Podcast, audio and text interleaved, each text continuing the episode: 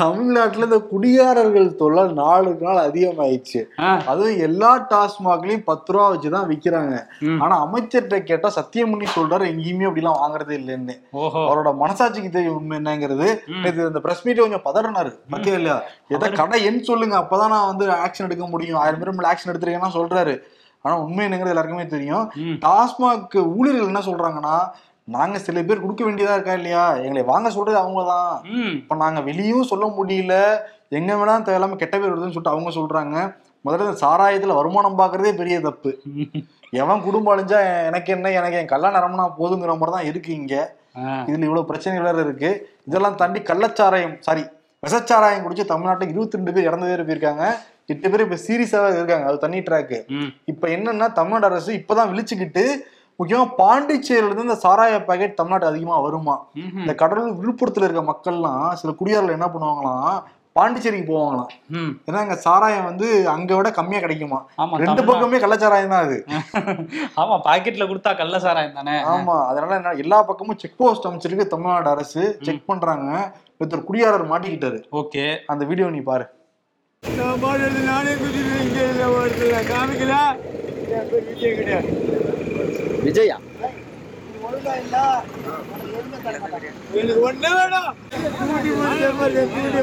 அங்கே குடிக்க வேண்டியதுதானே வந்துட்டேன். சைக்கோ வேணும் நான் காமிக்கிறேன். பாக்கிட்டு இருந்தா போதும் காலையில சம்பாதிச்சு காத்துக்கிறேன். காலையில சம்பாதிச்சு கெஞ்சுறாரு. கதறாரு கதறாரு அது சோகமான செய்தி என்னன்னா நான் உழைச்ச பணத்தை மொத்தமும் சாராயத்தை வாங்கிட்டேன். கொடுங்க. சாராயத்தை செஞ்சு கொடுங்க அப்படின்னு சொல்லிட்டு கையால் அடுங்குது அவருக்கு. ஒரு நபரை தான். அந்த ஒரு நபரை வச்சு நம்ம ஒட்டுமொத்த எல்லா குடியாரையும் நம்ம வந்து பார்த்துக்கலாம் அதுல. எல்லாருமே என்னன்னா நிறைய தினசரி வேலைக்கு போறவங்களே அப்படியே அந்த காசை இரநூறுவா வாங்கிட்டு வந்தாங்கன்னா அப்படியே டாஸ்மாக் தான் கொடுக்குறாங்க. குடிச்சு கொடுத்துட்டு குடிச்சுக்கிட்டு ரோட்ல விழுந்து கிடக்குறாங்க. இந்த அவலம் எப்பதான் தமிழ்நாட்டுல தீருங்கிறது வந்து தெரியல. இப்ப இந்த கள்ள விசச்சாராய மேட்ரு தான் பெரிய லெவல்ல எடுத்துட்டு போய்கிட்டு இருக்கு. நேத்தே வந்து அதிமுக பேரணி அறிவிச்சிருந்தாங்க. ம். நாங்க வந்து ஆளுநர் மாளிகை நோக்கி பேரணியா போய் ஆளுநர்கிட்ட புகார் கொடுக்க போறோம். தமிழ்நாட்டுல சட்டம் ஒழுங்கு சரியில்லை விசச்சாரம் நிறைய வியாபாரம் ஆகான்ட்டு. இன்னைக்கு வந்து அண்ணாமலை கிளம்பி இருக்காரு ஆமா அவர் என்ன சொல்றாருன்னா நாளைக்கு போராட போறாங்களாம் தமிழ்நாடு முழுக்க. இவர் சென்னையில வந்து கலந்துக்க போறாராம் இந்த போராட்டத்தை வந்து மகளிர் அணி தான் முன்னின்று நடத்த போறாங்களாம். ஏற்கனவே அந்த மகளிருக்கு பிரச்சனை வந்தப்போ மகளிர் அணி நடத்துவாங்கன்னு சொல்லிட்டு. எல்லாரையும் ஃபோன் பண்ணி வராம இருந்துருங்கன்னு சொன்னாங்கல்ல அது மாதிரி பண்ணுவாரா? இல்ல ஆட்டோ விட்டா ரெடி பண்ணிட்டாராங்கிறது வேற தெரியல. நாளைக்கு தான் தெரியும் அது. ஆட்டோ ரெடி பண்ணிட்டு பின்வாசல் வழியா போறாரா இல்ல வந்து அந்த கள்ளச்சாராய விவகாரத்துல போராட போறாராங்கிறத களத்துல விளையாடுறாருன்னு இது நடுவுல இந்த கள்ளச்சாரத்தை பத்தி பேசிட்டு இருந்தோம்ல. இப்ப ஃபுல்லா அந்த வட மாவட்டங்கள்ல தமிழ்நாடு அரசு பல இடங்கள்ல ரைட் நடத்திட்டு இருக்காங்க. ஓகே. அப்படி வந்து திருவண்ணாமலை ஆரணியில. எங்கெங்கெல்லாம் கள்ளச்சாரம் காய்ச்சுவாங்கன்னு சொல்லிட்டு க்ளூ கிடைச்சிருக்கு போலீஸ் அதிகாரிகள்கிட்ட. அதை நோக்கி போய்கிட்டு இருந்தப்ப ஒரு வீட்டுல இருந்து வாழ வந்திருக்கு என்னப்பா ஒரு வீட்டுல இருந்து வாழ வந்திருக்குன்னு சொல்லி அந்த வீட்டு வீட்டுக்குள்ள போயிருக்காங்க. அந்த வீட்டுக்குள்ள ஒரு அம்மா. சாவகாசமா கேஸ் சிலிண்டரு வீட்டுல சமைக்கிற அடுப்பு பாத்திரம் பால் காய்ச்சிக்கிட்டு இருந்தாங்களா? சாராயம் காய்ச்சிக்கிட்டு இருந்தாங்க. ஓ. வா வாங்க அப்படியே ஸ்டேஷனுக்கு வாங்கன்னு சொன்னா நம்ம கதறி கெஞ்சி இருக்கு. ஆ. சும்மா ஒரு நூறு லிட்டர் தான் காய்ச்சிருக்கேன் அப்படின்னு. நூறு லிட்டரா? சும்மா ஒரு நூறு லிட்டரா? வண்டியில இருங்க வண்டியில வந்து ஏத்திட்டாங்க ஏன் அடுப்படி வரையும் வந்துருச்சு அந்த கள்ளச்சாராயம்? எல்லா இடங்கள்லயுமே இப்பதான் தெரியுது தமிழ்நாடு அரசுக்கு. இருபத்தி ரெண்டு பேர் இறக்கலன்னு வச்சுக்கோங்க இன்னும் தெரிஞ்சிருக்காது அவங்களுக்கு. ஆமா. ஆமா இப்படிதான் இருக்கு இதுல என்னன்னா ஆளுநர் அறிக்கை கிட்டு இருந்தாருல. தமிழ்நாடு அரசு கிட்ட அறிக்கை கிட்டு இருந்தாரு இறையன்பு கடிதம் எழுதியிருந்தாரு அது நிருபர்கிட்டே வந்து கொடுத்திருந்தாரு பத்திரிகைட்டே வந்து கொடுத்திருந்தாரு. இப்ப முரசொலி வந்து பொங்கு பொங்குன்னு பொங்கி. நீங்க எப்படி வந்து பத்திரிகையாளர்கிட்ட கொடுக்கலாம் அந்த அறிக்கைன்னு சொல்லிட்டு காட்டமான ஒரு கட்டுரைய முரசொலியில இருந்து எழுதியிருக்காங்க. தலைப்பே என்னன்னா இன்னைக்கு வந்து முரசொலியில. விவரம் தெரியாது விளம்பர வெளிச்சம் தேடும் ஆளுநர். ஃபர்ஸ்ட் பேராவே ஆளுநராக நியமிக்கப்பட்டு அவர் செய்யும் அளப்பறைகள் அளவு கிடக்கின்றன அப்படின்னு ஆரம்பிச்சு ஆளுநர் கேட்பதில் தவறில்லை. கேட்ட விதம்தான். அவர் எத்தகைய விஷமத்தன்மத்தோடு விஷம் கக்கியுள்ளார் என்பதை வெளிப்படையாக்கியுள்ளது. ஒரு அறிக்கையாக வெளியிட்டு ஊடகங்களுக்கு அனுப்பி தான் ஏதோ பெரிய செயலை செய்து விட்டதாக என்னும் சிறுபிளைத்தனம் தான் ஆளுநரின் நெஞ்சம் இல்லாம் எவ்வளவு வஞ்சம் உள்ளது என்பதை உணர்த்துகிறது. நெஞ்சமெல்லாம் வஞ்சமா இருக்கான் ஆளுநருக்கு. அடுத்து என்ன சொல்றாங்க? பாரதிய ஜனதா ஆட்சியில குஜராத்ல ரெண்டாயிரத்தி இருபத்தி ரெண்டு அதே மாதிரி உத்தரப்பிரதேசத்துல ரெண்டாயிரத்தி பத்தொன்பது மத்திய பிரதேசத்துல ரெண்டாயிரத்தி இருபத்தி ஒண்ணு இது போல நூத்துக்கணக்கான பேர்லாம் கள்ளச்சாரத்துல இறந்து போனாங்க.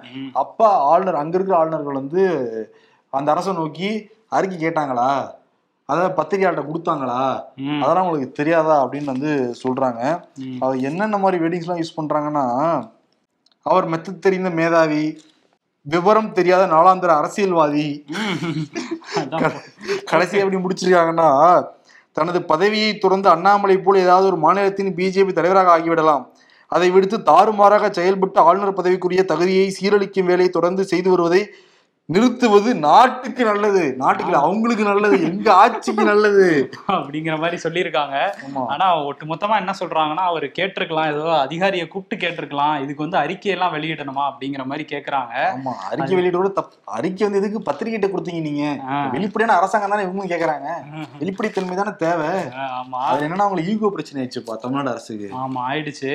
அதுதான் திமுக உள்ளவங்கலாம் அதான் கேட்டுட்டு இருக்காங்க. அந்த மத்திய பிரதேசத்துல என்ன பண்ணிருக்கீங்க? அங்கதான் வந்து அதிகமா வந்து கள்ளச்சாராயத்தால உயிரிழப்பு நடந்துட்டு இருக்கு.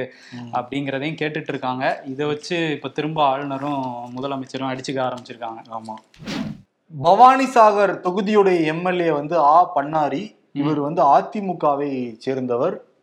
பவானி சாகர் வந்து தனி தொகுதி. இப்போ வந்து பகிரங்கமா ஒரு குற்றச்சாட்டு வச்சிருக்காரு அரசாங்க அதிகாரிகள் மீது. நான் ஒரு எம்எல்ஏவா இருக்கேன் என்கிட்ட ரெண்டு வருஷமா அதே மாதிரி பட்டா கேட்டு வராங்க முதியோர் உதவித்தொகை வந்து கேட்டு வராங்க பல்வேறு உதவிக்காக வராங்க. பட் நான் அரசாங்க அதிகாரிகிட்ட சொன்னா எதுவுமே யாருமே கண்டுக்கிறது இல்லை நீ மதிக்கிறதே கிடையாது. அது நகராட்சியா இருக்கட்டும் இல்லை பேரூராட்சியா இருக்கட்டும் இல்லை ஊராட்சியா இருக்கட்டும். எங்க போனாலுமே நீ மதிக்க மாட்டேங்கிறாங்க. முக்கியமா நான் தாழ்த்தப்பட்டவன் அப்படிங்கிறதுனால என்னை புறக்கணிக்கிறாங்க நிராகரிக்கிறாங்க. இது தொடர்ந்துச்சுன்னா நான் வந்து போராட்டம் பண்ணுவேங்கிற குற்றச்சாட்டை முன் வச்சிருக்காரு. பாருங்க அரசாங்க அதிகாரிகள் மத்தியிலேயே இப்படி ஒரு மனப்பான்மை இருக்குன்னு கேட்கிற பேர் மகிழ்ச்சியா இருக்கு. ஒரு மக்கள் பிரதிநிதியை மக்கள் மன்றத்துல இருந்து முன் வச்சிருக்காரு. ம், ஆமா வச்சிருக்காரு. ஏற்கனவே ஊராட்சி மன்ற தலைவர்கள் கிட்ட சாதிய பாகுபாடு காட்டப்படுதுன்னு நம்ம நிறைய பார்த்திருக்கோம். ஆமா. இப்போ ஒரு எம்எல்ஏவே வந்து சொல்லியிருக்காரு. சொல்லியிருக்காரு. இவங்க வந்து சமூக நீதி ஆட்சி அப்படின்னு சொல்றாங்க. அதுக்கே பங்கம் விளைவிக்கிற மாதிரி இருக்கு எம்எல்ஏ உடைய குற்றச்சாட்டு. ஆமா கண்டிப்பா அரசு வந்து இதை சீக்கிரமே கவனிக்கணும். அரசை பத்தி பேசும்போது இன்னொரு அமைச்சருக்கு வந்து ஒரு ஆடியோ பிரச்சனை வந்து ஆரம்பிச்சிருக்கு. இப்பதான் ஆடியோ பார்ட் டூ இல்ல. இது வேற புது புது அமைச்சரோட பார்ட் ஒன்னு வந்திருக்கு. அந்த ஆடியோல என்னன்னா ஒருத்தர் பேசுறாரு. அவர் என்ன சொல்றாருன்னா இந்த மாதிரி அவர் வந்து யாருன்னா ஒரு பட்டாசு சட்டவிரோதமா பட்டாசு செஞ்ச வழக்குல வந்து கைதாகி இருக்கவர் அவர் வந்து பேசுறாரு ஒருத்தட்ட அண்ணே நான் வந்து ஒரு லட்ச ரூபா கேட்டாங்க. வருவாய்த்துறை அமைச்சர் K. K. S. R. Ramachandran தரப்புல இருந்து கேட்டாங்க. அவர் பிஏ கேட்டதா சொல்லி என்கிட்ட ஒரு லட்ச ரூபா வாங்கிட்டு போனாங்க. இந்த வழக்குல இருந்து என்னை வெளியே கொண்டு வந்துடுறேன்னு சொன்னாங்க. ஆனா இப்ப யாரை கேட்டாலும் அவங்கள போய் கேளு இவங்கள போய் கேளுன்னு ஆள் மாத்தி ஆளு கை காட்டுறாங்க. நான் இப்ப ஜெயிலுக்கு தான் போகணும் போலன்ட்டு யார்கிட்டயோ பேசுறாரு. அந்த ஆடியோ வந்து இப்ப வந்து எல்லா பக்கமும் பரவிட்டு இருக்கு குறிப்பா வந்து விருதுநகர் மாவட்டத்துல வேகமா பரவிட்டு இருக்கு இதை பத்தி வந்து நம்ம அந்த மாவட்ட நிருபர் பாலசுப்ரமணியன் வந்து நேரடியா அமைச்சருக்கு தொடர்பு கொண்டு கேட்டிருக்காரு. அமைச்சர் என்ன சொல்றாருன்னா பிஏ வந்து பிஏ கிட்ட யாராவது வந்து போய் ஒரு லட்ச ரூபா கொடுத்தா காப்பாத்த முடியுமா? நான் தான் கலெக்டர் கிட்டயோ எஸ்பி கிட்டயோ பேச முடியும். அதான் என்கிட்ட பேசியிருக்கணுங்கிறாரா அவரு? அப்படி சொல்லல.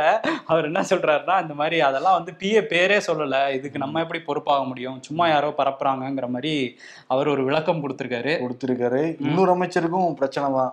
மையநாதன் ஆடியோ பிரச்சனை இல்ல ஒரு விபரீதமான ஒரு பிரச்சனை தான் மையநாதன் அமைச்சருடைய கார்.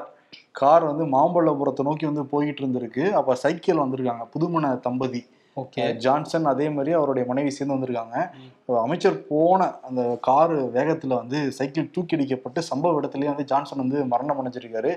கல்யாணமா இப்பதான் மூணு மாசம் ஆகுதான் அவருக்கு. முப்பத்தஞ்சு வயசுல கல்யாணம் பண்ணியிருக்காரு அவரு. மூணு மாசத்துல ஸ்பாட்ல வந்து இறந்து போயிருக்காரு. அவருடைய மனைவியும் பலத்த காயம் அடைஞ்சு அப்புறம் வந்து செங்கல்பட்டு அரசு மருத்துவமனைக்கு வந்து தூக்கிட்டு போயிருக்காங்க. ரொம்ப ஒரு தீவிரமான சிகிச்சை தான் கொடுக்கப்படுது அவங்களுக்குமே. ம். ஆனா அமைச்சர் அந்த கார்ல இல்ல. அவர் வந்து மயிலாடுதுறைக்கு வந்து போயிருந்தாராம் அவரு. அவரை கூப்பிடுறதுக்காக தான் இந்த கார் வந்து வேகமா போயிருக்கு. அப்படி வேகமா போறப்பதான் இந்த விபத்து வந்து நடந்திருக்கு. ஏன்னா அந்த அமைச்சர்கள் அதே மாதிரி அதிகாரிகள் செயல்நச்ச கார்ல ரொம்ப வேகமா தான் போறதை நம்மளே பார்த்திருக்கோம் பல இடங்கள்லயுமே. ஆமா. இப்ப வந்து ஒரு உயிர் வேற பலி போயிருக்கிறத ஏத்துக்க முடியாதுல்ல. ஆமா அன்னைக்கு கூட அமைச்சர் பொன்முடியோட கான்வாய் கார் வந்து ஒரு இருசக்கர வாகனத்துல வந்தவங்களை இடிச்சுது. இப்போ வந்து இங்க வந்து உயிரே போயிடுச்சு அப்படிங்கும்போது கொஞ்சம் கவனமா தான் இருக்கணும் இந்த விஷயத்துல. ரொம்பவே கவனமா இருக்கணும். அவ்வளவு வேகமா அமைச்சர்லாம் போய் என்ன நல்லது பண்றாங்கன்னா கண்ணு கண்டு வரைக்கும் ஒன்றும் தெரிய வர மாட்டேங்குது நமக்கு. இதான் அவ்வளவு வேகமா போறீங்க ப- பல மக்களுக்கு நல்லது செய்றீங்க அப்படின்னா கூட என்ன இருந்தாலும் கொஞ்சம் வேகத்தை கண்டிப்பா குறைச்சுதான் குறைச்சுக்கணும். இன்னொரு விஷயம் என்னன்னா பொன்முடி வந்து இன்னைக்கு பேட்டி கொடுத்திருக்காரு. ஓகே. என்னோட வீடியோவெல்லாம் எடிட்லாம் பண்ணி வெளியிடுறாங்க. நான் வந்து அப்படிலாம் மக்கள்கிட்ட பேசுறது இல்லைங்கன்னு இருக்காரு எதை சொல்றாரு எந்த வீடியோவை சொல்றாரு நம்ம வீடியோ ஏதாவது பார்த்துருப்பாரா? பார்த்திருப்பாரோ? தெரியல ஏதோ சொல்றாரு புதுசா. ஆக்சுவலி நம்ம தான் எடிட் பண்ணிருக்கோம். ம். அவர் சில விஷயங்கள்லாம் பேசுனதே சொல்ல சொல்லியிருக்காரு. நம்ம சொல்லக்கூடாதுன்னு சொல்லிட்டு நாகரிகம் கருதி அதெல்லாம் கட் பண்ணி தான் நம்ம பேசணும். அதுதான் கோச்சிக்கிட்டாரு போல. ஏன் எடிட் பண்ணீங்கன்ட்டு? ஆமா. சரி நம்ம இன்னும் இதா சொல்லலைல. ம். அவர் சொன்னதுதான் அப்படின்னு நம்ம வந்து சொன்னோம். இங்க. எல்லாருக்குமே அந்த நாவடக்கம் இருந்தது. மக்கள் பிரதிநிதிங்கிறத புரிஞ்சுக்கிட்டு நடந்துக்கிட்டாங்கன்னா எந்த பிரச்சனையும் கிடையாது. கண்டிப்பா கிடையாது. மாநில தலைமை தேர்தல் ஆணையர் ம். யார்? யார்? பழனிக்குமார் அப்படிங்கிற நபரு. இவர் வந்து ஊராட்சி நகராட்சி மாநகராட்சி உள்ளிட்ட அந்த இடங்களுக்கு வந்து அந்த உள்ளாட்சி அமைப்புகளுக்கு தேர்தல் நடத்துவது தான் இந்த தேர்தல் ஆணையருடைய வேலை முக்கியமான வேலை. எந்த கட்சி சார்பும் இல்லாமல் நடுநிலையா வந்து நடத்தணும். அவருடைய பதவிக்காலம் வந்து முடியுது. ஏன்னா ரெண்டு வருஷம் தான் கொடுத்துருந்தாங்க ரெண்டாயிரத்தி இருபத்தி ஒண்ணுல மே மாசம் இருபத்தொன்பதாம் தேதி நியமிக்க நியமிக்கப்பட்டாரு. இப்போ இந்த மாசத்தோட முடியுது. இப்போ என்ன பண்ணிருக்காங்கன்னா அவருடைய பதவி காலத்தை எக்ஸ்டெண்ட் பண்ணிருக்காங்க. ஓஹோ. இன்னும் ரெண்டாயிரத்தி இருபத்தி நாலு மார்ச் வரைக்கும் இருக்கலாமா அவரு? ஏன்னா திமுக ஜெயிச்சிருக்காங்களா அமோகமா ஜெயிச்சு வந்திருக்காங்கல்ல ம், எப்படி இதுக்கும் சம்பந்தப்படுத்திக்கலப்பா. ஆ, அவங்க ஜெயிச்சு வந்திருக்காங்க. இவருக்கும் வந்து போஸ்டிங் வந்து நீட்டிக்கப்பட்டிருக்கு. டெல்லிக்கு எப்படி அவங்களும் இங்க இவங்கிற மாதிரி அப்படிதான் இருக்கு. சரி ஓகே இன்னொரு பக்கம். அவங்க யாரையும் குறிப்பிட்டு சொல்லல. நான் இங்கே இவங்க யாரையும் குறிப்பிட்டு சொல்லல. அதாவது எல்லா தேர்தலையும் நடத்துறது தேசிய தேர்தல் ஆணையம் மாதிரி இந்த உள்ளூர் தேர்தலை நடத்துறது மாநில தேர்தல் ஆணையம்? அப்படிங்கிறத நான் சொன்னேன். சரி இன்னொரு கூட்டம் ஒண்ணு நடந்திருக்கு. அண்ணாமலை வந்து இந்த வந்துட்டார்ல கர்நாடகால இருந்து. அதனால மாநில செயற்குழு கூட்டத்தை நடத்திடுவோம்னு சொல்லிட்டு கோவைக்கு போயிருக்காங்க. கோவையில ஈச்சனாரியில ஒரு தனியார் திருமண மண்டபத்துல வந்து நடந்துச்சு. இன்னமும் நடந்துட்டு தான் இருக்கு. நம்ம இப்ப பேசிட்டு இருக்கும்போது கூட நடந்துட்டு தான் இருக்கு. காலையில இருந்து நடந்துகிட்டு இருக்கு. நடந்துட்டு இருக்கே. போன கர்நாடகா எப்படி பிரச்சாரம் பண்ணேன் எப்படி அங்க வந்து எப்படி காங்கிரஸை ஜெயிக்க வச்சு இல்ல இல்ல எப்படி நான் பண்ணேங்கிற மாதிரி சொல்லிக்கிட்டு இருப்பாரு. அதுதான் வந்துட்டு பேசிட்டு இருக்காங்களாம். என்ன பொதுவா என்ன பேசுறாங்கன்னா அந்த ஒன்பது ஆண்டுகள் சாதனை பண்ணியிருக்காங்கல்ல. அதை வந்து நம்ம விளக்கணும் போய் தமிழ்நாடு முழுக்க அப்படின்னு வந்து சொல்லியிருக்காராம். எங்க விளக்க போறாங்களா? அதுதான் என்ன விளக்க போறாங்க எங்க விளக்க போறாங்கிறத பார்க்கணும் நம்ம. ஓகே.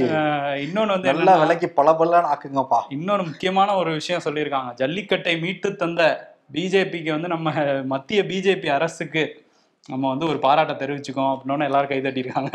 அதுக்கப்புறம் வந்து இந்த கள்ளச்சாராயம் கூட கூச்சமே இல்லையா? இல்ல இல்லைங்கிறனால தானே சொல்லியிருக்காங்க. கேட்டேன். என்னையே தான் சொன்னேன் இல்லைன்னு இந்த நியூஸை சொல்றோம்ல நம்ம. நமக்கு இருக்காது இல்ல அப்படிங்கிற மாதிரி தான் இருக்கு. அதுக்கப்புறம் வந்து என்ன சொல்லியிருக்காங்கன்னா இந்த கள்ளச்சாராய விவகாரத்துல வந்து டிஎம்கே அரசுக்கு கண்டனம் இந்த மாதிரியான விஷயங்கள்லாம் பதிவு பண்ணிட்டு இருக்காங்க. இதே மாதிரி தான் போன அந்த செயற்குழு கூட்டத்துல தான் சொன்னாரு. அதிமுகவோட கூட்டணி வச்சீங்கன்னா என் பதவியே ராஜினாமா பண்ணிடுவேன்ட்டு இதுல என்ன சொல்றாருங்கிறத நம்ம நாளைக்கு டீட்டெயிலா பார்ப்போம். இல்லப்பா நேரம் கடைக்கு தான் வாசிப்பாரு. ஆமா. அங்க வேற தூத்துரு வந்துட்டாங்கல்ல இல்ல. கிண்டல் வேற பண்ணிக்கிட்டு இருக்காங்க. ஆமா. நம்ம ஒரு கர்நாடக. சிங்கம்ங்கிறத ப்ரூவ் பண்ண முடியாம போயிடுச்சு நிறைய வேதனையில இருப்பாரு. அதனால அது கொஞ்சம் மிதப்புல இருந்தா நம்ம வார்த்தையெல்லாம் வரும். கர்நாடகா போனா சிங்கம் தமிழ்நாட்டுக்கு வந்தா புலியா? அது அவர் தான் சொல்லணும். சரி. அதே மாதிரி அஸ்ஸாம்ல பார்த்து ஒரு மேட்ரு வெளியே இருக்கு ம் அஸ்ஸாம்ல இதை பத்தி பேசுவாங்களான்னு தெரியல. ஏன்னா இங்க வந்து இந்த மாதிரி நடந்துச்சுன்னா நேரம் அண்ணாமலை கொந்தளிச்சிருப்பாரு. அஸ்ஸாம்ல என்ன நடந்திருக்குன்னா அதிகாரிகள் சிலர் வந்து மாட்டியிருக்காங்க லஞ்சம் வாங்கி குறிப்பா மீனாட்சி கலிதா அப்படிங்கிற அதிகாரி வந்து அங்க வந்து அந்த வருவாய்த்துறை வரி வருவாய்த்துறையில இருக்காங்களாம் அதுல வந்து அவங்க கையும் களவுமா லஞ்சம் வாங்கும்போது மாட்டியிருக்காங்க. அப்புறம் கிராமப்புற வளர்ச்சித்துறை அதிகாரி மகேந்திர நாத் அப்படிங்கிறவரும் வந்து இந்த மாதிரி லஞ்சம் வாங்கும்போது மாட்டியிருக்காங்க அதுலயும் அந்த மீனாட்சிங்கிறவங்க வீட்டுல. அறுபத்தஞ்சு லட்ச ரூபா லஞ்ச பணம் எடுத்திருக்காங்களாம். ம். அஹ் தொடர்ச்சியா இங்க நாற்பது சதவீதம் மாதிரி அஹ், கர்நாடகால சொன்னாங்கல்ல அது மாதிரி அங்கேயும் இப்ப காங்கிரஸ் ஆரம்பிச்சிருக்காங்க. பாருங்க ஒவ்வொன்றா வருது அப்படின்ட்டு. ஓகே அஸ்ஸாம்ல யாரோட ஆச்சு பிஜேபி BJP ஆட்சி இருக்கு. பிஜேபி அரசு ஊழல் அரசுன்னு சொல்லிட்டு அண்ணாமலை இங்க சொல்லுவாரா? ம் சொல்லுவாரா? சொல்ல மாட்டாரு. அதேதான். ம். சரி இந்த கேரளா மேட்ருக்கு வரும். கேரளானா இந்த கேரளா ஸ்டோரி அந்த Okay. படம் அந்த படத்தோட பஞ்சாயத்து இன்னும் ஓயவே இல்லப்பா. இந்த மாசம் அஞ்சாம் தேதி ரிலீஸ் ஆச்சு. தமிழ்நாட்டுல படமே மூணு நாள் தான் ரிலீஸ் மூணு நாள் நாள். ஓடினாலே சாதனை தான் அது. ரெண்டு நாள் ஓடினாலே அங்கங்க வந்து கட்டி கேக் கட்டிங்லாம் நடக்குது. வெற்றி பெற்றுவோம் நம்ம படம் சக்சஸ் மீட்லாம் வைக்கிறாங்க. ஆமா. இப்ப உச்சநீதிமன்றம் வேற விசாரிச்சுக்கிட்டு இருக்கு. ஏன்னா வெஸ்ட் பெங்கால் தடை பண்ணிட்டாங்கல்ல. ஆமா. தடை பண்ணிடக்கூடாதுன்னு சொன்ன உடனே வெஸ்ட் பெங்கால் தடையை நீக்கிருக்காங்க. ஓகே. தமிழ்நாட்டிலும் உத்தரவு போட்டிருக்காங்க. யாராவது பார்க்கணும்னு ஆசைப்பட்டாங்கன்னா நீ அனுமதிக்கணும். அவங்களுக்கு பாதுகாப்பு கொடுக்கணும் வர பார்வையாளர்களுக்கு ஆடியன்ஸ்க்கு பாதுகாப்பு பண்ணி கொடுக்கணும் அப்படின்னு சொல்லியிருக்காங்க. இன்னொன்னு என்னன்னா அது நிறைய தரவுகள்லாம் இருந்துச்சுல்ல. இஸ்லாமியர்கள் மாத்திருக்காங்க அப்படின்னு. அதுக்கு என்ன சொல்லியிருக்காங்கன்னா படம் ஆரம்பிக்கிறப்ப இது எல்லாமே கற்பனை கதையை நீங்க வந்து போடணும் அப்படிங்கிறதையும் குறிப்பிட்டிருக்காங்க. இன்னொன்னு சந்திரசூட் தலைமையிலான அந்த நீதிபதிகள் நாங்களே படத்தை பார்க்கறோம். கருத்து சுதந்திரம் இருக்குங்கிறதுக்காக ஒரு மதத்தை மட்டும் சீன்ற மாதிரி படம் எடுத்து அதை கருத்து சுதந்திரமா ஏத்துக்க முடியாது. நாங்க படத்தை பார்த்து முடிவு பண்றோமான்ட்டு இறங்கிட்டாங்க அவங்க. ஓ சந்திரசூட்டே இறங்கிட்டாரா? சந்திரன் சுட்டி இறங்கிட்டாரு. ஆனா என்னன்னா இவங்க அடிக்கடி இப்படி ரிலீஸ் பண்ணுவாங்க படத்தை. நிறைய கூட இந்த மாதிரி ரிலீஸ் ஆயிருக்கு. சென்சார் போர்டோட நீதிபதிகளும் பாக்குறேன்னு சொல்லுவாங்க போல. ஆல்ரெடி அவ்வளவு கேஸ் வேற பெண்டிங்கா இருக்கு. இவங்க ட்ராக் எடுத்து வேற படம் வேற பார்க்க ஆரம்பிச்சிட்டாங்கன்னா. ஆமா. சரி கேரளா ஸ்டோரி இருக்கட்டும் கர்நாடகா ஸ்டோரிக்கு வருவோம். அங்க வந்து அந்த சிஎம் பிரச்சனை எல்லாம் ஒஞ்சு சித்தாராமையா வந்துட்டார்ல நாளைக்கு பதவி ஏத்துக்கிறாரு. இந்த பதவியேற்பு விழாக்கு வந்து நம்ம தமிழ்நாடு முதலமைச்சர் ஸ்டாலினை வந்து சித்தராமையாவும் மல்லிகார்ஜுன கார்கேவும் போன்ல கூப்பிட்டுருக்காங்களாம். ம். போன்ல பேசி கூப்பிட்டுருக்காங்களாம். தேசிய தலைவர் பகூடம் இருப்பாங்களா அதனால- அதனாலதான் கூப்பிட்டுருக்காங்க. போறாரு நாளைக்கு. அது மட்டும் இல்லாம விசிகா தலைவர் திருமாவளவனும் அந்த விழால கலந்துக்கலாம் அப்படின்னு சொல்றாங்க. கமல்ஹாசனு கூட அழைப்பு வந்திருக்கதா சொல்றாங்க. அப்படியா? கமலஹாசன் மேல காங்கிரஸ் கோவமால இருந்தாங்க? கோவமா இருந்தாங்க. சரி சாப்பிட்டாய்க்கோன்னு நினைக்கிறாங்களா என்னன்னு தெரியல. மத்திய அரசு மத்திய அரசு பணியாளர் தேர்வாணையம் உத்தரவு போட்டிருக்காங்க.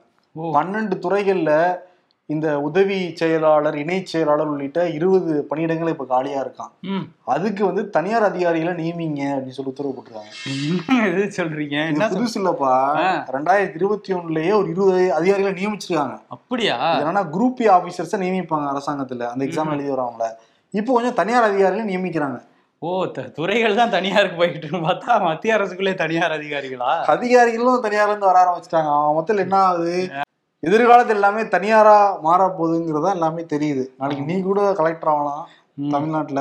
கலெக்ட் தனியார் கலெக்டர் நீங்க இப்ப தனியார் முதல்வர் ஆயிருங்களேன் ஆயிர வேண்டியதான் ஆமா அப்படிதான் இருக்க போகுது. சரி இந்த. மத்திய அரசு பத்தி பேசும்போது மோடி இருக்காருல்ல மோடி வந்து இன்னைக்கு கிளம்புறாரு ஒரு ஆறு நாள் டூர் டூர்னா அரசு முறை பயணமா போறாரு. மூன்று நாடுகளுக்கு போறாரு. பப்புவா நியூ கினியா அந்த நாட்டுக்கு அப்புறம் ஆஸ்திரேலியாவுக்கு. இப்போ வந்து ஜப்பான் போறாரு இன்னைக்கு கிளம்பி.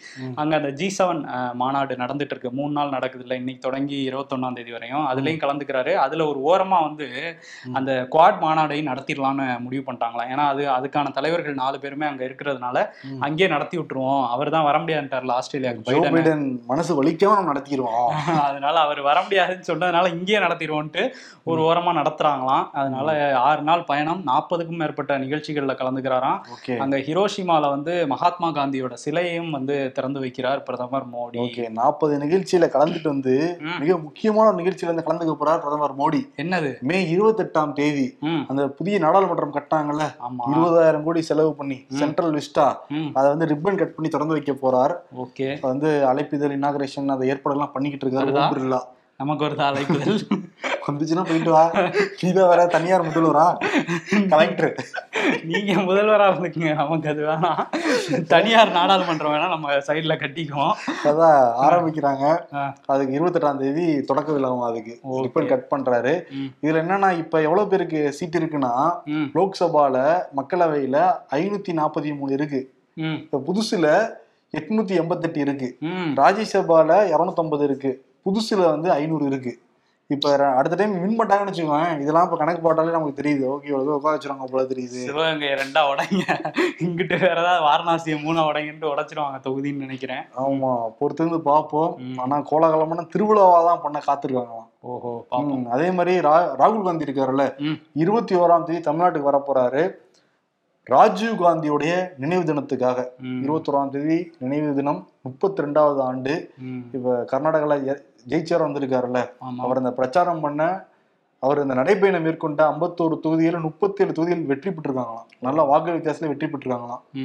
அப்புறம் ரெண்டாயிரத்தி இருபத்தி நாலு தேர்தலில் அடுத்து வருதா இல்லையா. அதனாலதான் அவருடைய தந்தையுடைய நினைவிடத்துக்கு வந்து மரியாதை செலுத்தலாம்னு நினைக்கிறாங்க.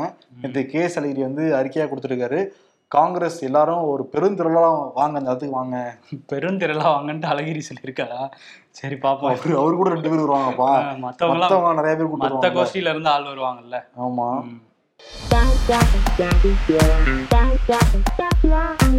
போன வாரம் ஒருத்தன் வீல் சேர்ல வந்து உலகக்கோப்பை வாங்கினதா சொல்லி ஏமாத்திட்டு போயிட்டான். இந்த வாரம் ஒரு கள்ளச்சாராயம் விற்கிறவன் வந்து ஐம்பதாயிரம் நிவாரணம் வாங்கிட்டு போயிட்டான். அப்போ நிஜமாவே எங்க மாநிலத்துல நடக்கிறது இருபத்தி மூணாம் புலிகேசி ஆட்சி தான் போலன்னு சிரிக்கிறாங்கவா மக்கள். மீ எங்க இருக்க?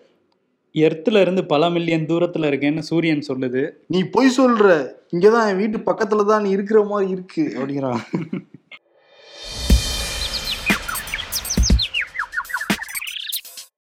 Vaithilingam Manoj Pandian J C D Prabhakar ஆகியோர் எங்களுக்கு எதிரி இல்லை ஜெயக்குமார். முன்னாள் மீன்வளத்துறை அமைச்சர் என்பதால் நல்லாவே தூண்டில் போடுறாரு போல. சென்னையில் நடைபெறும் போராட்டத்தில் நானே பங்கேற்பேன் அண்ணாமலை. பேச்சு மாறக்கூடாதுன்னு ஆட்டோல வர படத்தை போட்டிருக்காங்க.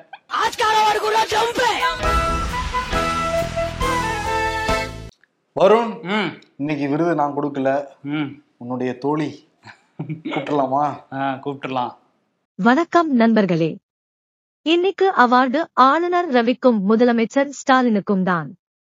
கொஞ்ச நாள் அடங்கி இருந்தவங்க இப்ப திரும்பவும் சண்டைய ஸ்டார்ட் பண்ணிட்டாங்க. கள்ளச்சாராய விவகாரத்துல ஆளுநர் அறிக்கை கேட்க முரசொலில அவருக்கு பதிலடி கொடுத்திருக்கு திமுக. முரசொலி மூலம் இந்த போர் அடுத்த கட்டத்துக்கு போயிருக்கு. அதனால போர் முரசு கொட்டட்டும் அப்படிங்கிற விருத கொடுத்துடலாம். ஞாயிற்றுக்கிழமை எனக்கு பேரு சூட்டும் விழா. மறக்காம வந்துடுங்க. பை பை போர் முரசு கொட்டட்டும்ங்கிற விருதை கொடுத்துருக்காங்க அவங்க. ஆமா. அதே ஃபைனல் பண்ணிடலாம்ல? ஃபைனல் பண்ணிடுவோம். அவங்க சொல்லிட்டா மறுபேச்சு அது. ஆமா நான் சொன்னாதான் ஒரு பேச்சு வேணாம் நம்ம அவார்டு சரியில்லை நம்ம இல்லையே நான் சொல்லலையே அப்படி சொல்லதே இல்லையே. நான் சொன்னா சொல்லுவா அவங்க சொன்னா ஓகே நான் அக்செப்ட் பண்ணிக்கிறேன். சரி. சரி ஓகே எல்லாம் இருக்கட்டும். பேர் வேற வைக்கணும். பேர் வந்து ஞாயிற்றுக்கிழமை வைக்க போறோம். ம். மொய்யெல்லாம் வைக்கணுமான்னு கேட்டிருக்காங்க. சரி நல்ல பேரை தெரிஞ்சு வச்சிடலாம். வச்சிருவோம். ஓகே